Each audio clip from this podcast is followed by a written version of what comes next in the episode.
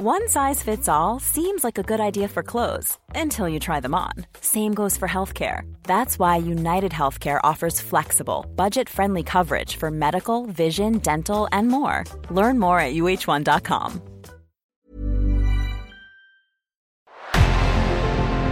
En revenant à la lampe à huile, je ne crois pas au modèle Amish. Uh, there is one more thing. Don't try to be too smart. Pay taxes when, when you have to pay taxes. Je ne peux pas répondre à, à, votre question, Monsieur le Président, parce que je n'ai pas de monde connecté. And that was a big mistake, and I'm sorry. Welcome to the Cybertruck Unveil. Voilà, je suis localisé en Allemagne. Signaux faibles, le podcast de siècle digital qui décode l'actualité du numérique. Bonjour à toutes et à tous, nous sommes le mardi 4 juillet 2023, vous écoutez bien un épisode de Signaux faibles, voici les 4 actualités dont nous allons parler aujourd'hui. Les Pays-Bas vont limiter dès le mois de septembre les exportations vers la Chine de technologies pour la fabrication de puces. Intelligence artificielle ensuite, l'offensive des médias pour réclamer une rémunération pour l'utilisation de leur contenu se poursuit en France. Direction les États-Unis, après ça, Netflix va revoir sa stratégie publicitaire pour augmenter ses revenus. Et Apple va de son côté devoir réduire la production de son casque de réalité mixte, le Vision Pro. Voilà pour les informations à décoder aujourd'hui. On commence donc avec de nouvelles restrictions à l'encontre de la Chine, et cette fois, elles nous viennent des Pays-Bas.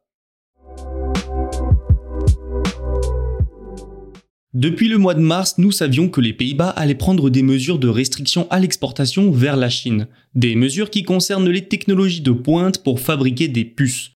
Désormais, nous savons quand ces mesures entreront en vigueur, et ça sera en septembre. Mais revenons avant de poursuivre quelques mois en arrière. Les États-Unis, vous le savez, ont pris des sanctions contre la Chine. Parmi elles, des restrictions à l'exportation de semi-conducteurs, ces puces essentielles à l'ère du numérique et de l'électronique. Le but, ralentir les progrès technologiques de la Chine. Parce que priver l'empire du milieu de semi-conducteurs, ça signifie aussi le ralentir sur l'intelligence artificielle, les voitures électriques ou encore sur l'armement. Parce que oui, de nos jours, il y a aussi un besoin de puces dans l'industrie militaire. Plus qu'un impératif économique, les Américains justifient donc leur position par un besoin de sécurité nationale. Mais pour que leurs mesures soient réellement efficaces, il faut que leurs alliés les suivent aussi. Parce que les technologies les plus importantes de ce secteur sont occidentales, non pas américaines uniquement. Et ça vaut notamment pour les Pays-Bas, qui abritent un géant ASML. Nous en avons déjà parlé, mais ASML c'est le numéro 1 des machines permettant de fabriquer des puces. Sa technologie est la plus avancée. Si ASML coupe ses exportations, le coût devient encore plus dur à supporter pour la Chine. Comme les Américains, les Néerlandais justifient ces mesures de restriction par un souci de sécurité nationale, les puces ayant, je cite le gouvernement, certaines applications militaires avancées.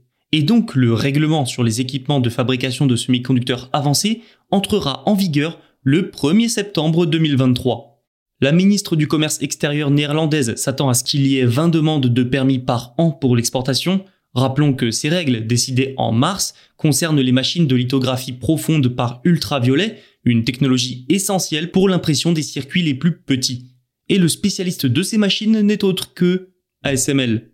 Ces règles ont également été décrétées sous pression des États-Unis.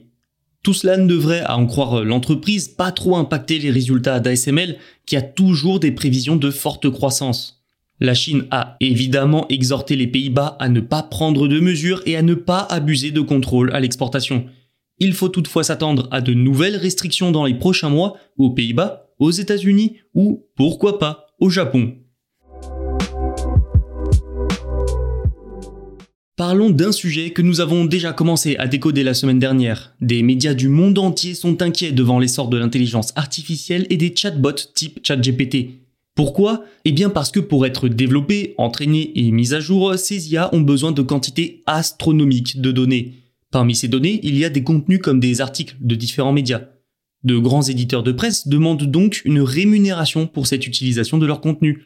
Il faut se rendre compte, hein, c'est la création d'un nouveau modèle commercial basé sur la propriété intellectuelle des médias qui est en jeu ici.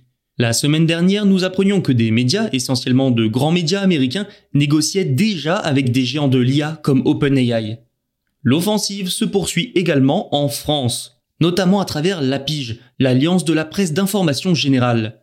Marc Feuillet, le directeur général du groupe Figaro, a lui mis en avant l'intégration de Bard, le chat GPT de Google, dans son moteur de recherche. Il a donc expliqué que, selon lui, je le cite, l'IA va se nourrir de nos contenus en continu, puis fournir à l'internaute des réponses synthétisées, digérées. Il estime aussi que les liens directs vers les articles seront mis en dessous des réponses du chatbot. Face à cette utilisation massive de leur contenu, les médias s'organisent via la pige, mais aussi via le groupement des éditeurs de contenu et services en ligne. C'est un syndicat d'environ 140 médias et services numériques. Il compte sur l'aide du CFC, le Centre français d'exploitation du droit de copie. Le CFC, justement, va proposer aux médias français de négocier leurs droits par rapport aux IA. Ils comptent leur proposer et proposer aux géants de l'IA de placer sur leur site un outil explicitant leur choix aux robots d'OpenAI, Google ou encore Microsoft. Nous pouvons comparer ce sujet à celui des droits voisins. Ces droits créés en 2019 par une directive européenne permettent aux médias de demander à Google ou encore à Meta une rémunération pour l'utilisation de leur contenu sur leur plateforme. Mais, et c'est un mais important, la fouille de données et l'extraction comme le font les IA, eh bien c'est autorisé par cette même directive, sauf si les éditeurs de contenu la refusent explicitement.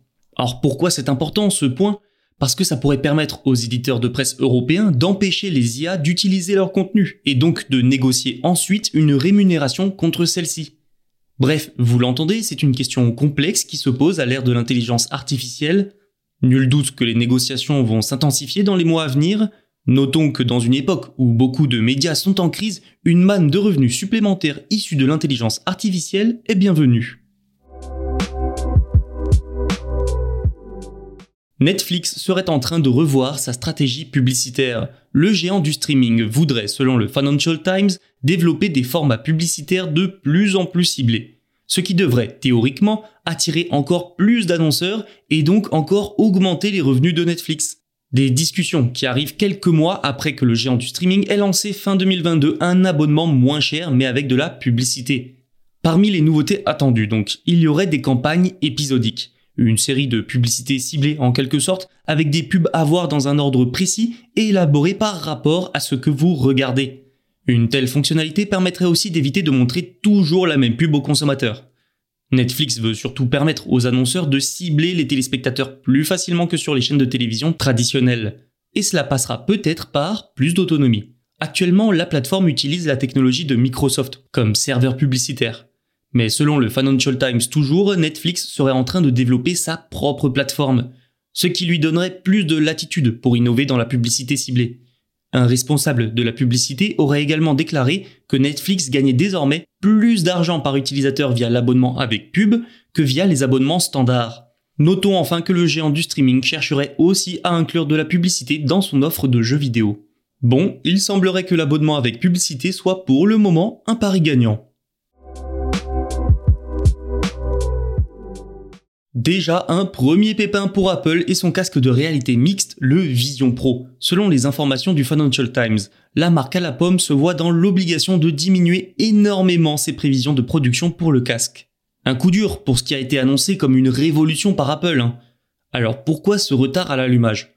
Le Financial Times évoque surtout une raison, la complexité de l'appareil. À commencer par ses écrans, deux micro OLED qui sont la partie la plus chère du casque. Ceux des prototypes présentés en juin par Apple ont été fournis par Sony et TSMC. Selon le média américain, Apple serait mécontent des rendements pour la production de ces écrans. Mais plus globalement, le Vision Pro contient beaucoup beaucoup de technologies de pointe inédites pour un tel appareil. Rappelons maintenant qu'il coûte quand même 3500 dollars. À ce prix-là, difficile d'en faire un produit vendu à plusieurs millions d'exemplaires, grand public. Possible qu'Apple ait donc revu ses ambitions à la baisse devant ce constat.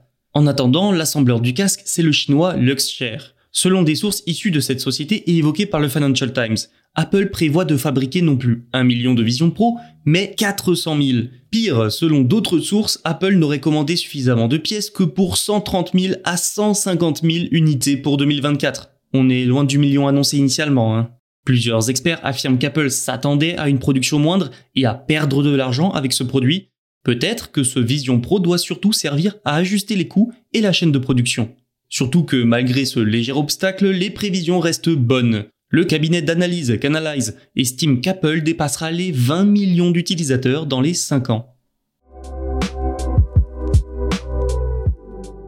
Merci pour votre écoute. N'oubliez pas que vous pouvez vous abonner pour ne rien manquer. Tous les podcasts de Siècle Digital sont disponibles sur siècledigital.fr et les plateformes de streaming. À demain pour un nouvel épisode. ACAST powers the world's best podcasts. Here's a show that we recommend. This is Roundabout Season 2, and we're back to share more stories from the road and the memories made along the way. We're talking rest stops, if we're stopping to get gas. You will be timed. you will be for sure. Misguided plans. I grew up in the city, so I have like, you know, a healthy fear of real extreme darkness. this was like wilderness. A lot of laughs. Y'all weird, but you, yeah, you, you were different. Like you were real different, bro. I can't really put my finger on it. And so much more. Just goes to show that unexpected yeah. things sometimes are the best when it comes to a road trip. Roundabout Season 2, presented by Nissan, is live now with new episodes rolling out every Thursday. Listen and subscribe wherever you get your podcasts.